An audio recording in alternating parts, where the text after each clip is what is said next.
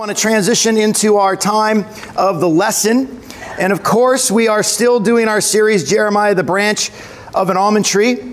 We've been focusing on the cringeworthy things that God made Jeremiah do. Last week, we, we did a few honorable mentions. These weren't things that were too cringeworthy, but they were uncomfortable. Maybe they were a bit unusual.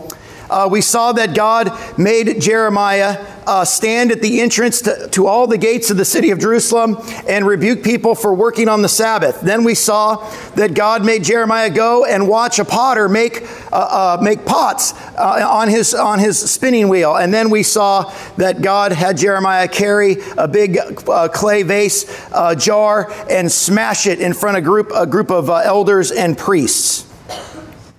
Today, we are going to continue with the cringeworthy things that God made Jeremiah do, and we're going to be focusing on a time when God told Jeremiah to put on a yoke, the kind of yoke you would put on an animal plowing a field, and then he had him go and speak at a very high level meeting of influential people while wearing the yoke.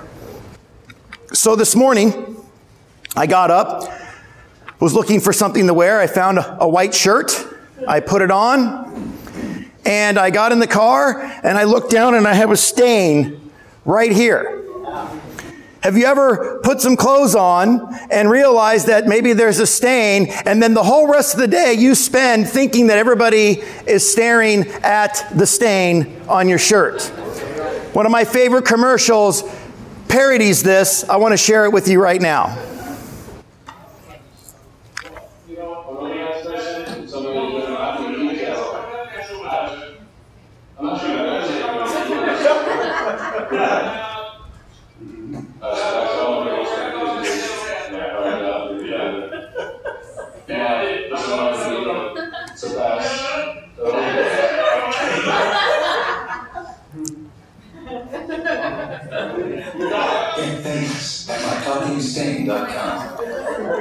Now, if you think that wearing a shirt with a stain on it is hard enough to get through your day, imagine going to a meeting of foreign dignitaries and God tells you to put on a yoke, an animal yoke, and go in and discuss your uh, issues you have uh, with these men.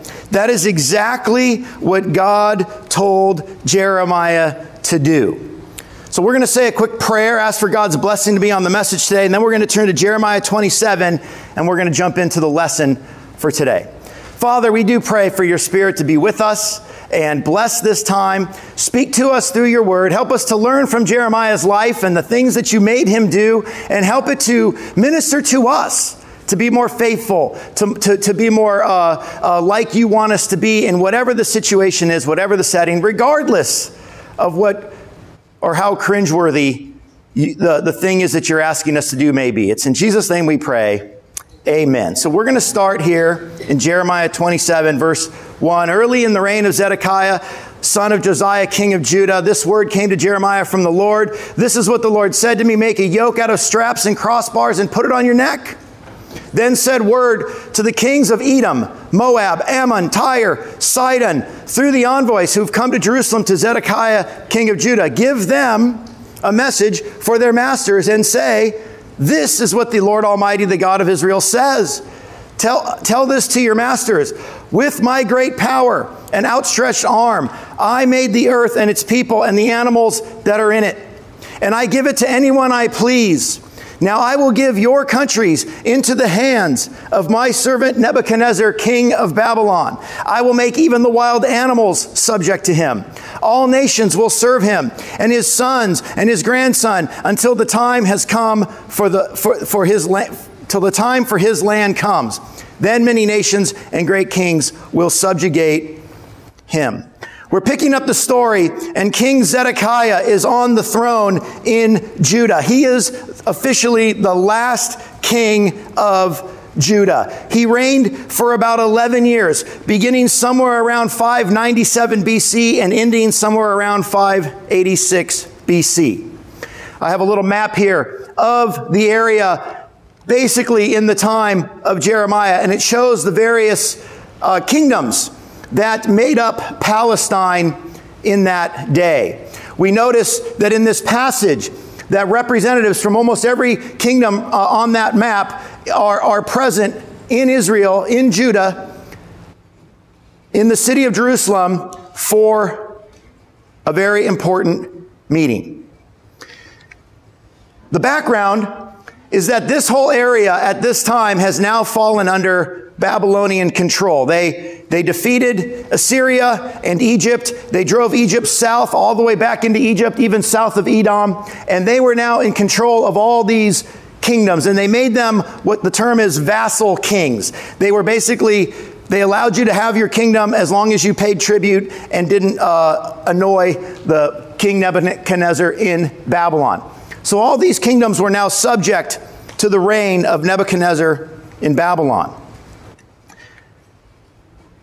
After a few years, these kingdoms get a little annoyed with having to pay tribute and be subject to the king of Babylon. And so they have a, a conference.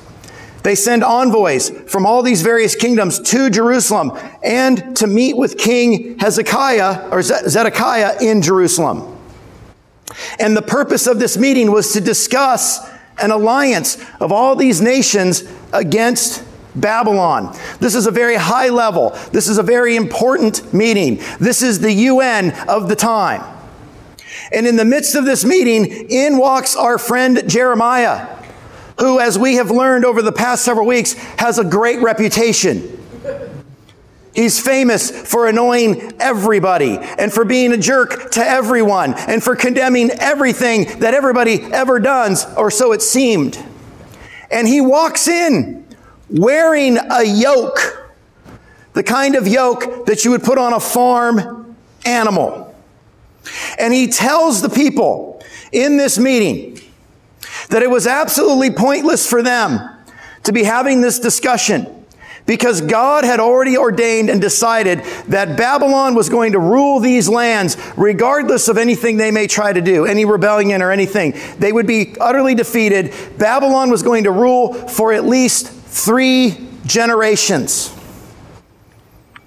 Therefore, the best course of action for these kings as he's speaking to their envoys, he sends them home and tell your king that the best course of action is to accept the yoke of Babylon.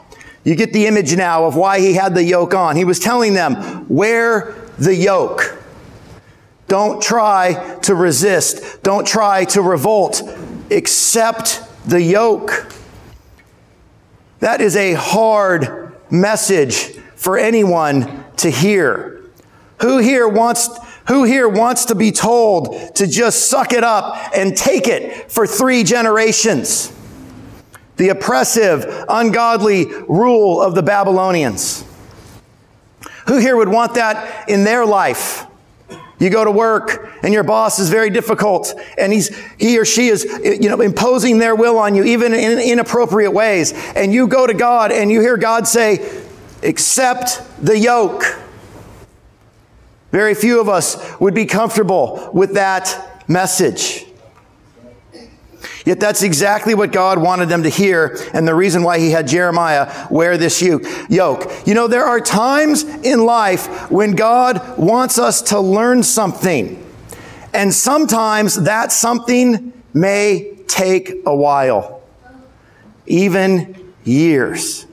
And we have to be willing to wear the burden to carry that burden, to wear that yoke of whatever that lesson is. It's not one of those lessons that you can learn by Googling it on YouTube and go, oh, I know what I need to do now. No, this is one of those life lessons, one of those lessons that has to do with our character or repenting of a certain sin or something deeper in our, in our being and in our processing and the way we, we interact with people. And sometimes those lessons are hard to change and we want them to go fast and we go on YouTube or we go to seminars and we read the Bible and we want it to change and we think we're ready to change, but guess what? It just keeps coming back and coming back. And so God has now put you in a situation where He wants you to change and it's going to take some time and you're going to have to get comfortable wearing the yoke.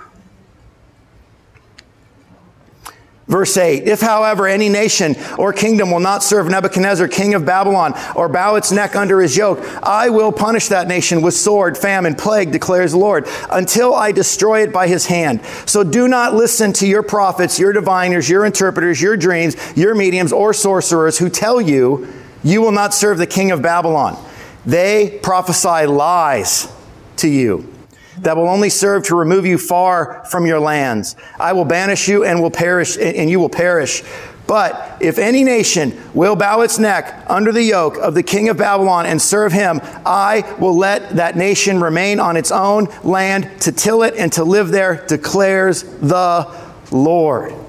So we get this insight that Jeremiah was one of, of, maybe a few voices. He was the minority of voices who was telling King Zedekiah, Submit, accept the yoke. Don't do what you're planning on doing here. And he even spoke to the other kings, uh, the, the representatives of the other kingdoms, and he told them the same thing. And he says, Listen, don't listen to the other people who are telling you to try to throw off the yoke, that you're not, you're not subject to this. As a matter of fact, God's going to make you endure this for three generations. So don't listen to those other voices. You know, in ancient times, and even today, the yoke is a symbol of captivity. It was not generally regarded as a positive thing. Yet, oftentimes, in God's economy and in this story, the yoke was not only a symbol of captivity, but it was also a symbol of submission.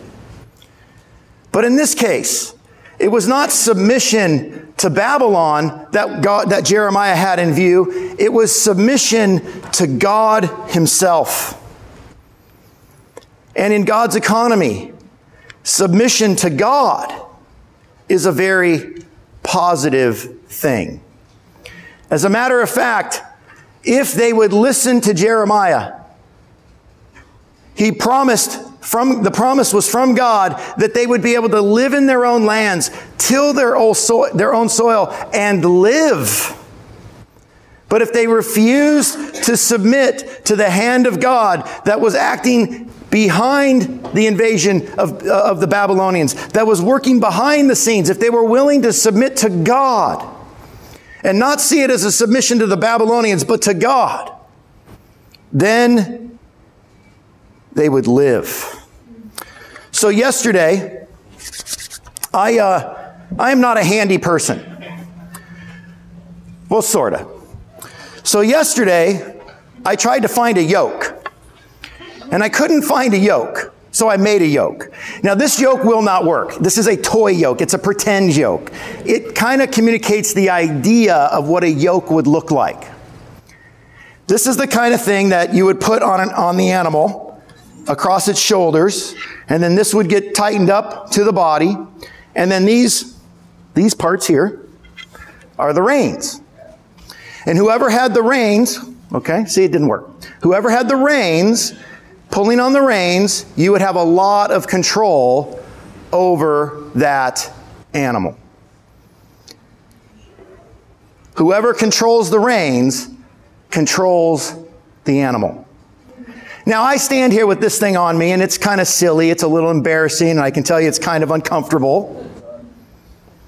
But I can also tell you that if one of you came up here and grabbed these reins, you could, you could pretty much turn me wherever you wanted me to go if I was fastened in completely. I have a question for you. Who is holding the reins in your life? Who has the reins of the yoke that is on you? Is it your wife or spouse? Your kids, your boss? Is it a situation that you don't like? Is it a sin? Is it a character flaw? Or is it God? Who is holding the reins? Now, you know, it's not an easy question to answer. I'm aware of that. It's not easy for me to answer it in any given moment. I think about it. I don't know. I like to say God's holding the reins, but I'm not always 100% sure. Maybe it's me that's holding the reins. But I can tell you this at least ask yourself the question. If nothing else, whenever you go through something in life, whatever you're doing in life, whether it's a tough circumstance, whether it's your fault or not, whether it's someone else's fault or not, whether it's just something that, that you feel like needs to be different in your life, it's always a good idea to ask yourself who is holding the reins. So recently, I've been going through what I would call a pretty difficult time. Has nothing to do with you guys, but I'm, I'm, I'm being challenged personally, and it definitely feels like some of it might be from God definitely feels like some of it might be from God. I honestly can't quite tell. I'm sure God's involved. I'm sure there's things that he wants me to know or learn or do, but I can tell you it's a very frustrating time right now. I've been, it's been wearing on me. It's been grating on me. I've been very discouraged off and on. I don't know how it's going to turn out. I don't even know for sure exactly everything I'm supposed to learn or someone else is supposed to learn. I have no idea what the outcome is. But you know what? It's so funny to me that I decided to do Jeremiah months ago as a study, and here I am doing this lesson on Jeremiah about letting God have the reins of my life, and I just so happen to be going through a very difficult time in my life. Funny how that works out like that. And so it's really important that I learn, and I believe I've been trying to. I, I, don't know that I'm there, but I'm trying. I'm thinking about it. This lesson helped me a ton. But I keep asking myself the question now who actually has the reins? Is it me? Is it the other people I'm engaged with in this situation? Or is it God? I don't know what you might be going through currently in your life. I don't know whether you have some sort of difficulty or challenge or just some, some sort of phase in your journey that you're in, I just want to remind you to do one thing. Ask yourself, who's holding the reins? Have you given them to the circumstance? Are you taking hold? Or are you trying to let God take the reins?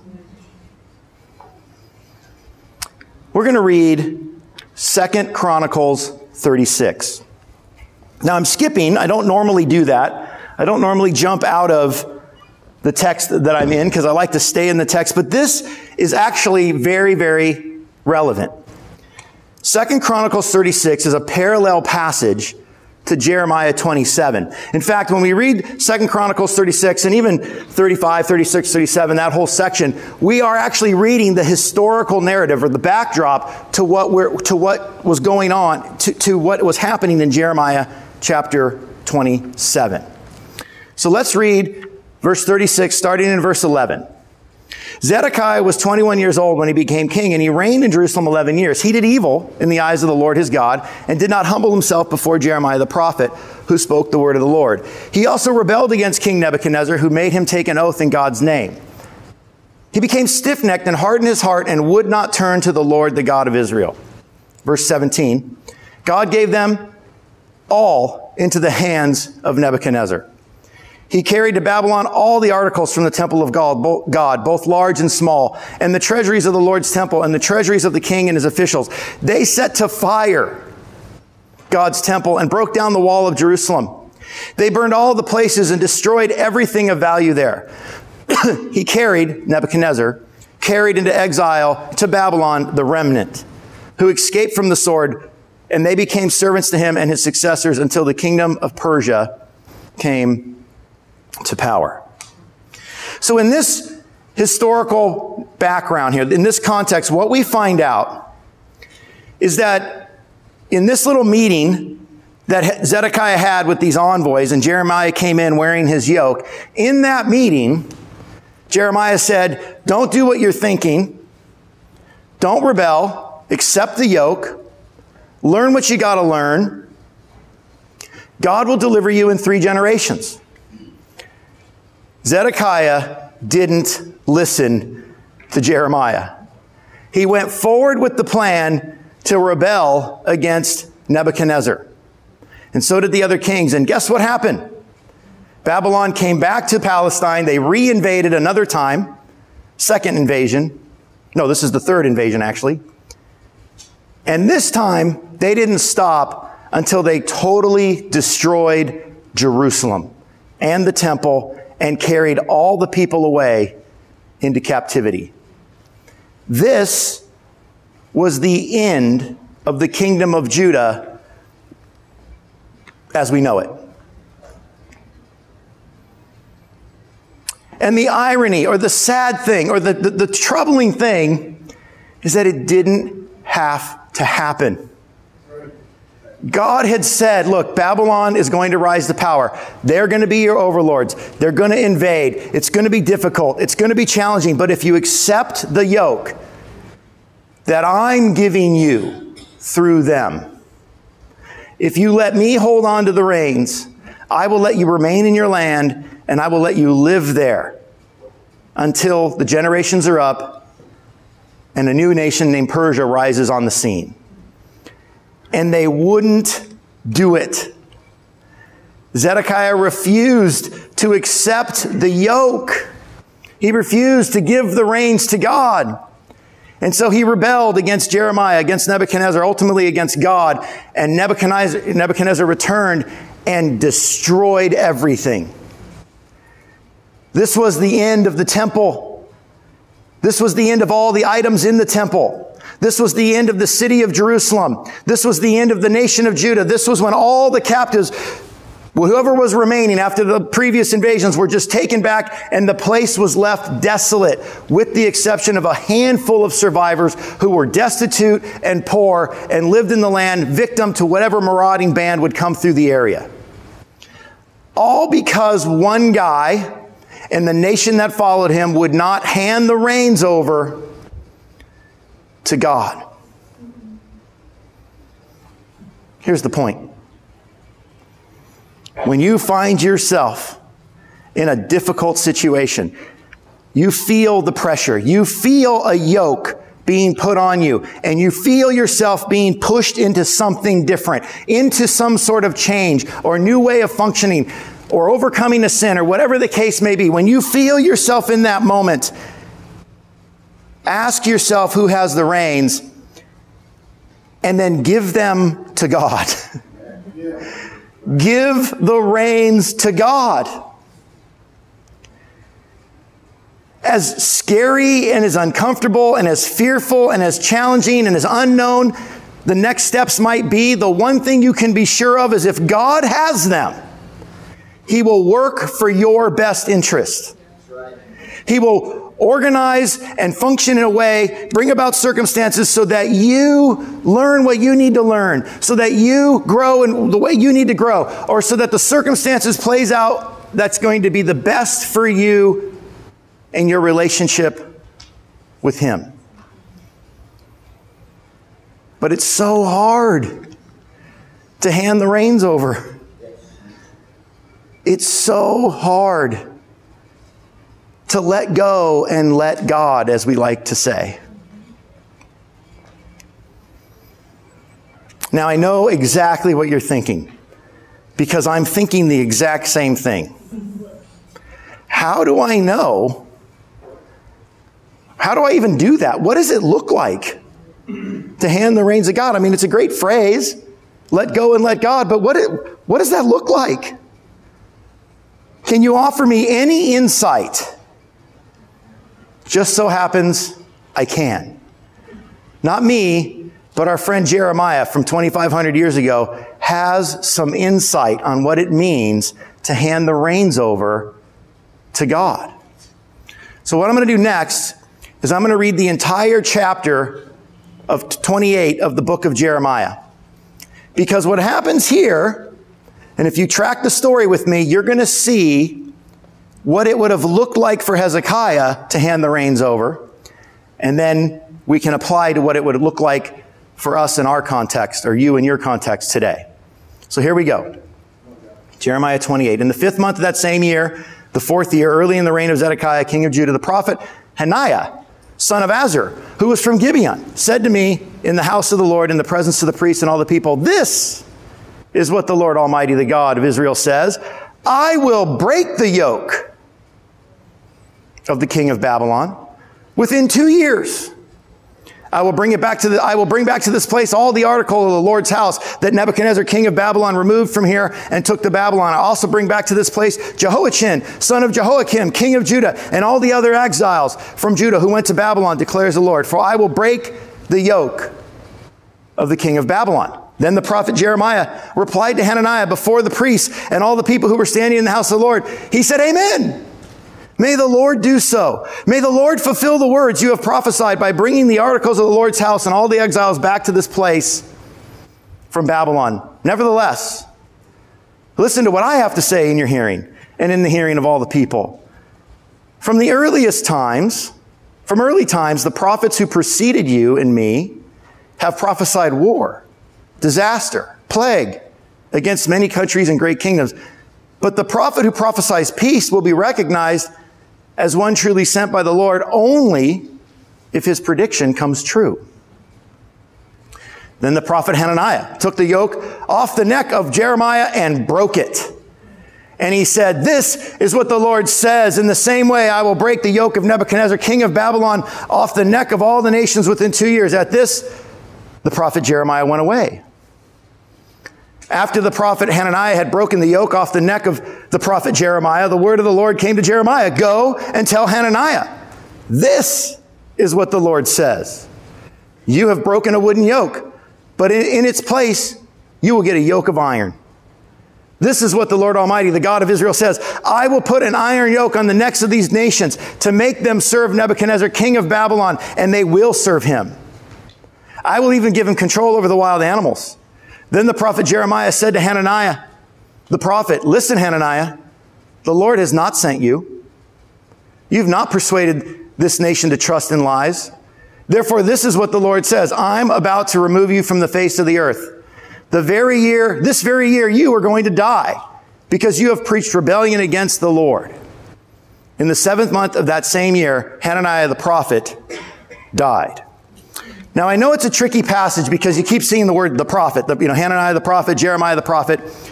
If we walk through it slowly, I think we can understand what's happening here together. After Jeremiah has this meeting with these envoys and he wears this yoke and he tells them, guys, you're not going to win. God's already ordained it. Just sit tight, submit to the, the authority, let God take the reins, let God do what he wants to do through us in this tragedy, this difficulty, this circumstance another prophet popped up, or a so called prophet. His name was Hananiah. And he said the opposite of Jeremiah. He said, No, no, no, go to war. We're going to win this war. Two years. Two years, we're going to win the war. We're going to defeat Babylon. We're going to go back there. We're going to take back all our captives and all the stuff they took to us from us the first couple of times they were here. It's going to be amazing. Jeremiah goes, well, that would be amazing. that would be awesome.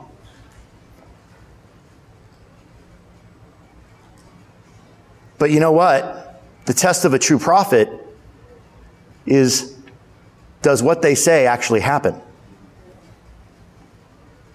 So he leaves. And God stops him and says, You know what? Go back because I have something I want you to tell Hananiah. He goes back. And he t- and, and and this time Hananiah, I think I already said this. He breaks the yoke and re, re doubles down on his prophecy that it's only going to be two years and we got nothing to worry about. And Jeremiah says, Hananiah, because of what you did, if you lead these people astray, if you lead them into your plan, the yoke is going to now be made of iron. In other words, God is not going to be defeated by your prophecy. God is going to do exactly what he said he's going to do. And now it's even worse because you refuse to listen to the prophecies.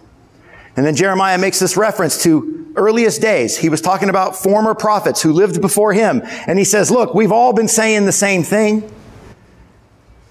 Confirmed prophets, people we know who are real men of God who've prophesied and their prophecies have come true, they have all lined up and said, Babylon is going to win. There's nothing we can do. And if we resist, we're going to be destroyed. But you, Hananiah, are saying the exact opposite. Let me tell you what God says to you. you're not going to live through the rest of the year. Seven months later, Hananiah dies, fulfilling the prophecy of Jeremiah. So we had this question How do we know we're handing the reins over? I think I'm among, I'm among friends here, and I think all of us want to hand the reins over. I think we all like the idea, we're open to it. But how do you really know you're doing it? In Jeremiah's day, you know how they knew? They had to consult prophets. And then the way they could tell if a prophet was really a prophet is, is what he did what he say come true. Jeremiah had a track record of very legitimate prophecies that were fulfilled. And so it would have made sense to Zedekiah to listen to Jeremiah. He clearly had the track record. He was accurate. Not only that, but there was a whole laundry list of prophets before Jeremiah who made similar prophecies, and those all came true. But Zedekiah refused to listen to the evidence. Instead, he chose to listen to the guy who told him what he wanted to hear. We're going to win. Yeah, we're going to win. Let's get in this fight. I'm a uh, huge UCLA fan. I know. And uh,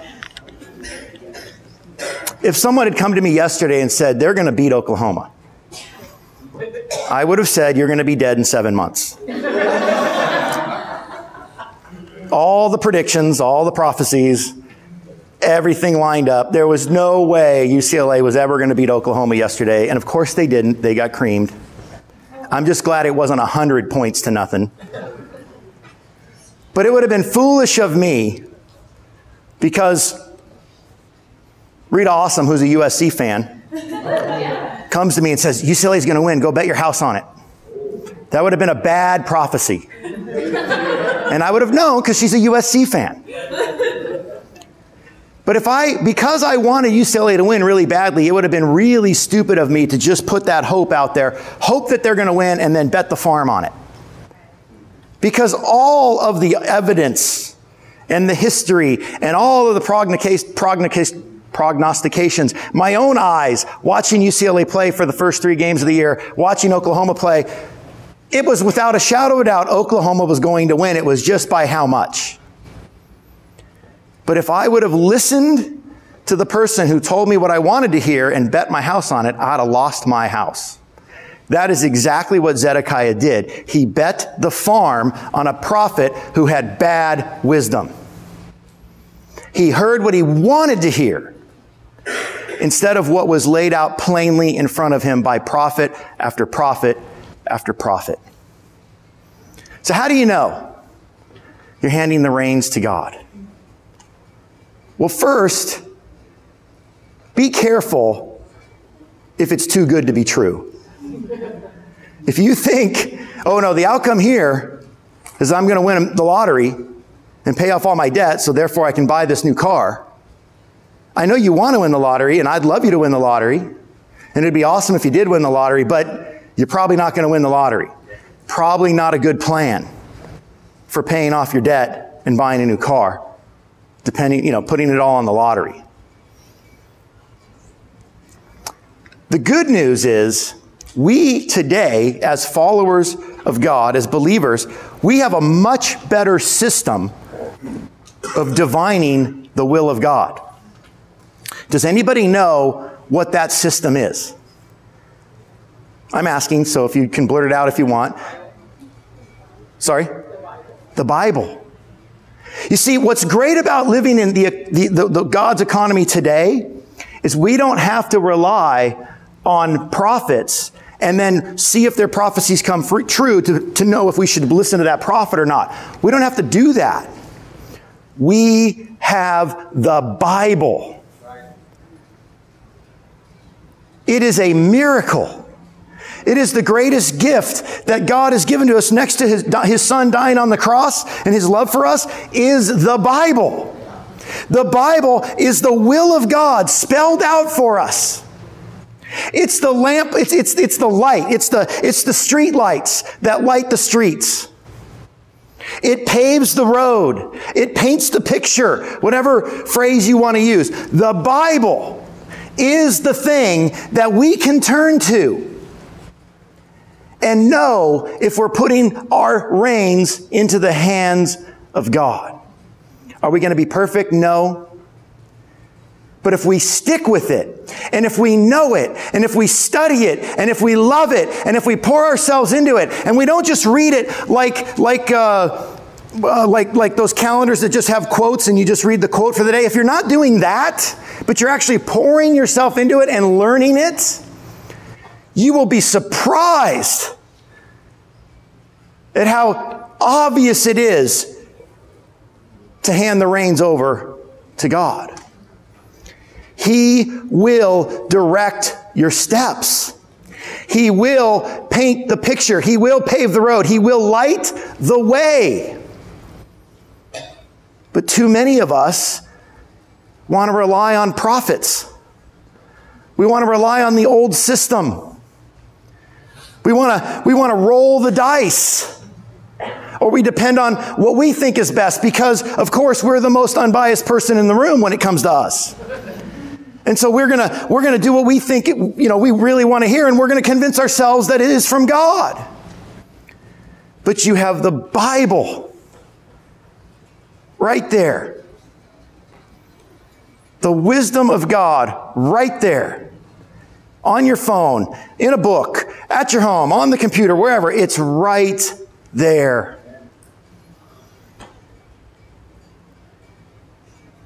Let the Bible tell you what it looks like to hand the reins over to God. Don't guess. Don't poll 10 friends. Don't phone a friend. Let the Bible do it. One of my favorite things about sitting in the book of Jeremiah and other series that we've done where we just stayed with them for a long time because if you sit there long enough, you start to learn it and it starts to make sense.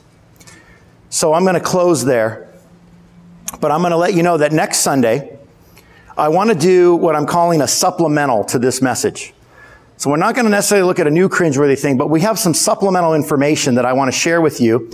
And I'm going to warn those of you that are uh, histori- historial phobics, history phobics.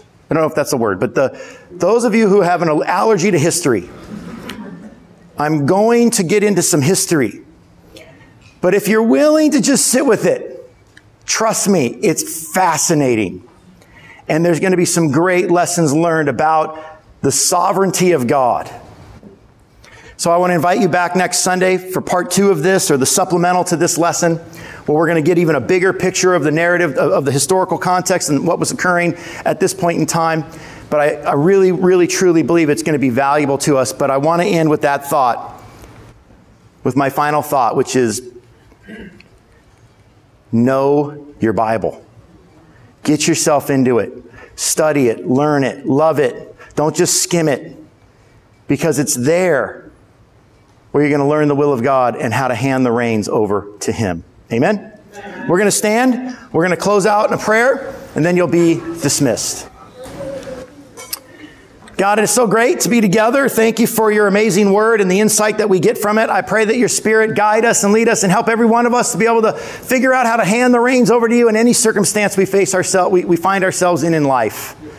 Thank you for the amazing miracle of your word and that it is so rich and so deep and we have so much story and narrative and, and information there. There's so much light and life in there. Inspire us, God, to fall in love with it. Let it be our guide. To Jesus' name I pray.